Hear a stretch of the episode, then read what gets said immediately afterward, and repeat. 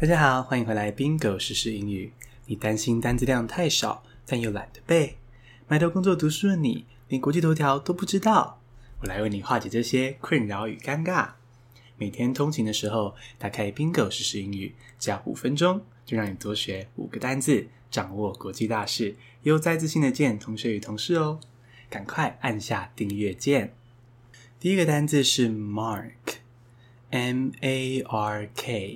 Mark 门槛程度的意思。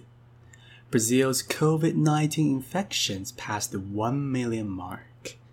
巴西的武汉肺炎疫情非常严重，已经有超过一百万个人感染武汉肺炎了。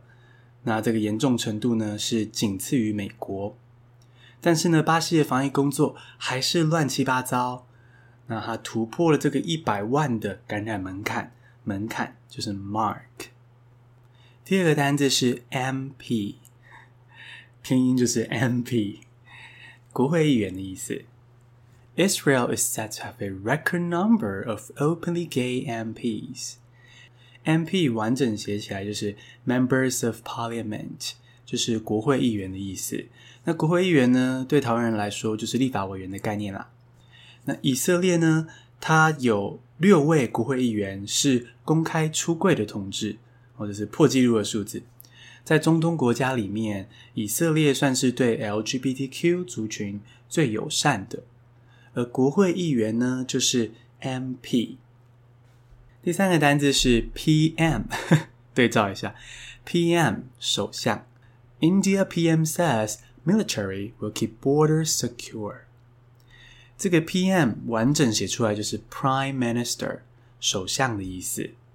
最近，中国跟印度在高山发生了一些冲突嘛，那边上面的边界。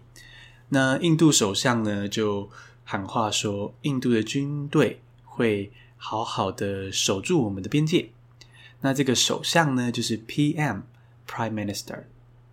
第四个单字是 tackle，T A C K L E，tackle，处理棘手问题。New Zealand government uses humor to tackle tricky subject。你爸妈敢跟你谈性说爱吗？纽西兰政府呢，想要鼓励家长跟自己的小朋友讲一些正确的性知识，所以就用一个搞笑的广告来吓一吓他们的家长。好，这广告是这样哦，就是就有人来按电铃，然后打开的时候呢，是一男一女裸体，看起来就是 A 片演员的样子，很强壮或是身材很好。然后他们就跟那个妈妈说：“哎，你小孩在线上看我们的影片呢，然后再说那些 A 片中教的错误性知识，说：哎，你的小孩都在吸收这些哦。”然后把那个妈妈逼得吓到说：“好吧，虽然聊性知识很尴尬，但是我必须跟我的小孩聊正确的性知识。”所以呢，这个就是纽西兰政府的这个幽默出招。如果你身边没有人可以跟你聊性知识，或是聊性爱这种其实也蛮愉快的话题，那我推荐大家可以去听其他的 podcast，比如说润男的 Room，或是事后不理哦，这些 podcast 都会用很轻松但是又很专业的方式让你了解性爱这件事情哦。那纽西兰政府处理这个棘手的问题，这个动词就是 tackle，最后一个单词是 detain。D E T A I N，detain 拘留。比如说，为了审讯嫌疑犯的时候，把他留下来就是拘留。例句是：Around one hundred and forty people have been detained during a opposition protest in Belarus。白俄罗斯的现任总统啊，已经当了几年？你猜猜看？二十六年。哦，这还称得上什么民主吗？好，二十六年的总统。今年要再拼连任，那当然就引起大规模的抗议啊！然后大家就觉得说不行，再这样搞下去了。结果呢，这个总统果然是很糟糕。面对这个抗议，他拘留了一百四十个左右的人。